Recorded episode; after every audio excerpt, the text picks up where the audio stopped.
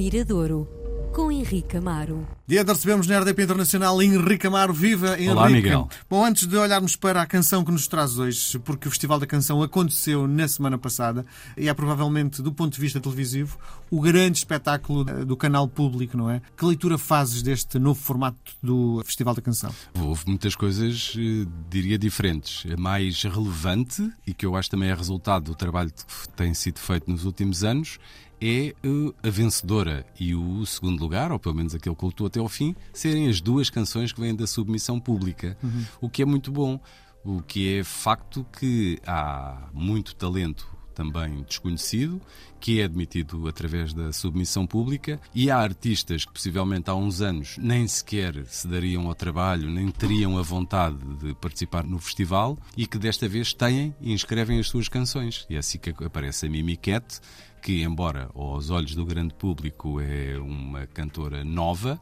mas que já tem discos, que já concorreu ao Festival da Canção há muitos anos, portanto é um sinal do crescimento e da vitalidade do festival. E outra das coisas que eu senti, tu trouxeste esse conceito aqui há umas semanas ao Miradouro, o chamado New Trad, senti que há muita influência da música tradicional portuguesa nas canções a concurso. Eu acho que até aquela aparição dos Jesus Cristo falava um bocadinho nisso. Tu tens que fazer, e são aqueles emblemas que o festival traz e que muita gente traz, não é? Querem trazer um bocadinho da Portugalidade para dentro do festival, seja na indumentária, seja na temática, tem sempre aquela coisa ou do coração ou da saudade, não é? E musicalmente é ou a parte rítmica, não é? Assim meio, diria, tradicional, e visto, por exemplo, a presença de adufes nos bandua, que faz parte também do som da banda. Ou então da guitarra portuguesa, que está presente em muitas canções. Portanto, há sem dúvida uma ligação da música, diria, pop, contemporânea, a esse tipo de referências ligadas à tradição de Portugal. E havia um conceito há uns anos que era: se a música é festivaleira ou não. Isso deixou de existir, não é? Cada um tem a sua. Eu acho que o Salvador Sobral destruiu um bocadinho isso, não é? Destruiu isso porque quando só via aquela canção pela primeira vez, todas as pessoas diziam que não ia a lado nenhum, que era mortiça. Eu acho que é um bocadinho difícil porque, até em relação, já não falamos cá, mas em relação aos vencedores, nem digo aos concorrentes, mas aos vencedores da Eurovisão, se tu fores analisar nos últimos 20 anos, tens de tudo um pouco. Tens quase de heavy metal, a música tradicional, a música de dança, portanto tens um bocadinho de tudo. Eu continuo sem saber o que é uma música festivaleira. Muito bem, e a música que nos traz hoje é festivaleira? Não, mas é dançável. Hoje o que é que eu trago? Trago aqui aquele ditado de filho de peixe sabe nadar, às vezes sim, outras vezes não. Calculo que seja para um filho de uma pessoa cujo pai ou a mãe, cuja paternidade tenha tido um desempenho profissional em determinada área relevante. O filho carrega às vezes um pouco essa responsabilidade às costas. É o filho de, não é? É pior que o pai, ou é melhor que o pai, ou é melhor que a mãe, não sai nada, é diferente, enfim. E o caso de hoje, quem é que eu trago? A Margarida Campelo. A Margarida Campelo tem 30 e poucos anos, é filha da Isabel Campelo, uma voz muito conhecida em Portugal nos anos 80, 90, não necessariamente por autoralidade, porque de facto como intérprete, uma excelente intérprete que gravou um pouco de tudo, de muita publicidade, fez muita televisão, ao lado dos Júlio Isidros, quando um programa de televisão que tinha como uma algumas das cantoras residentes, Isabel Campelo, Dulce Pontes, era assim uma equipa de luxo. O pai da Margarida é o Jorge Barata, um engenheiro de som, produtor, não sei, no seu currículo deve ter... Tinha tudo para dar certo. Tem 200, 300 discos. Sim, tem tudo para dar certo. Eu fiz-lhe essa pergunta um dia deste. Ela acredita nesse lado do ADN, trazer consigo no ADN esse lado familiar, que eu acho sempre muito difícil de... Portanto, vamos pensar que todos os filhos do Ronaldo então teriam que ser génios do futebol, ou todas as pessoas ligadas ao atraso. Eu acredito, pode haver uma componente, não sei, não sou a pessoa certa para o dizer.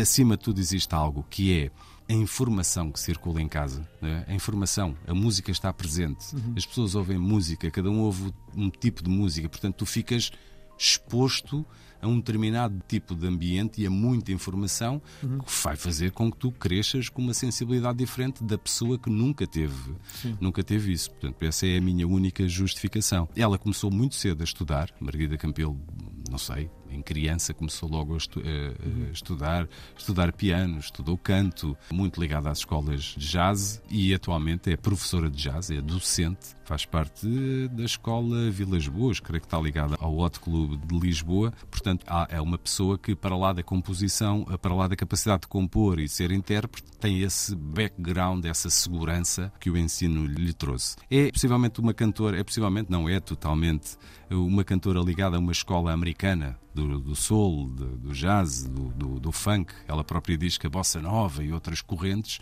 vieram muito posterior, porque era informação que não circulava em casa. Sim. Portanto, e depois, o engraçado nestas coisas é que, e ela toca em muitas bandas. Ela toca na banda do Bruno Pernadas, toca com o Mint and the Brook Trout, toca com os Cassete Pirata. Portanto, ela, olha, estava no Festival da Canção, fez parte da banda que fez o medley do Abbey Road com o Salvador Sobral. Ela era a teclista que lá estava. Portanto, ela esteve sempre ao serviço de outros. E há uma altura em que tu tens tempo para pensar que música é que eu quero fazer, pensas que música é que eu quero fazer, tens tempo para fazer e rodeias-te de pessoas que te ajudam a que as tuas ideias, no fundo, aumentem, maximizem. E foi buscar o Bruno Pernadas, que ela conhece muito bem, para produzir o disco, e conseguiu fazer, a meu ver, um excelente disco, onde, de um modo muito coeso, consegue colocar todas essas suas inspirações, que vêm da bossa, vêm do pop dos anos 80, vêm da soul americana, e faz a meu ver, um dos melhores discos, até ver, estamos em março, mas para já é assim um dos discos que fica no top. O disco chama-se Supermarket Joy, não é? Isto é quase um supermercado de felicidade, porque realmente são corredores, e é tema a tema, tu entras em corredores onde há esse lado, não diria festivo, mas alegre e de bem com a vida, como se costuma dizer hoje. Muito bem. Margarida Campelo, hoje no Mirador. Ai, frases finais são verbos no jardim. Ai, traços gerais não servem só para mim. Ai, aura de panda, couro sem tabu.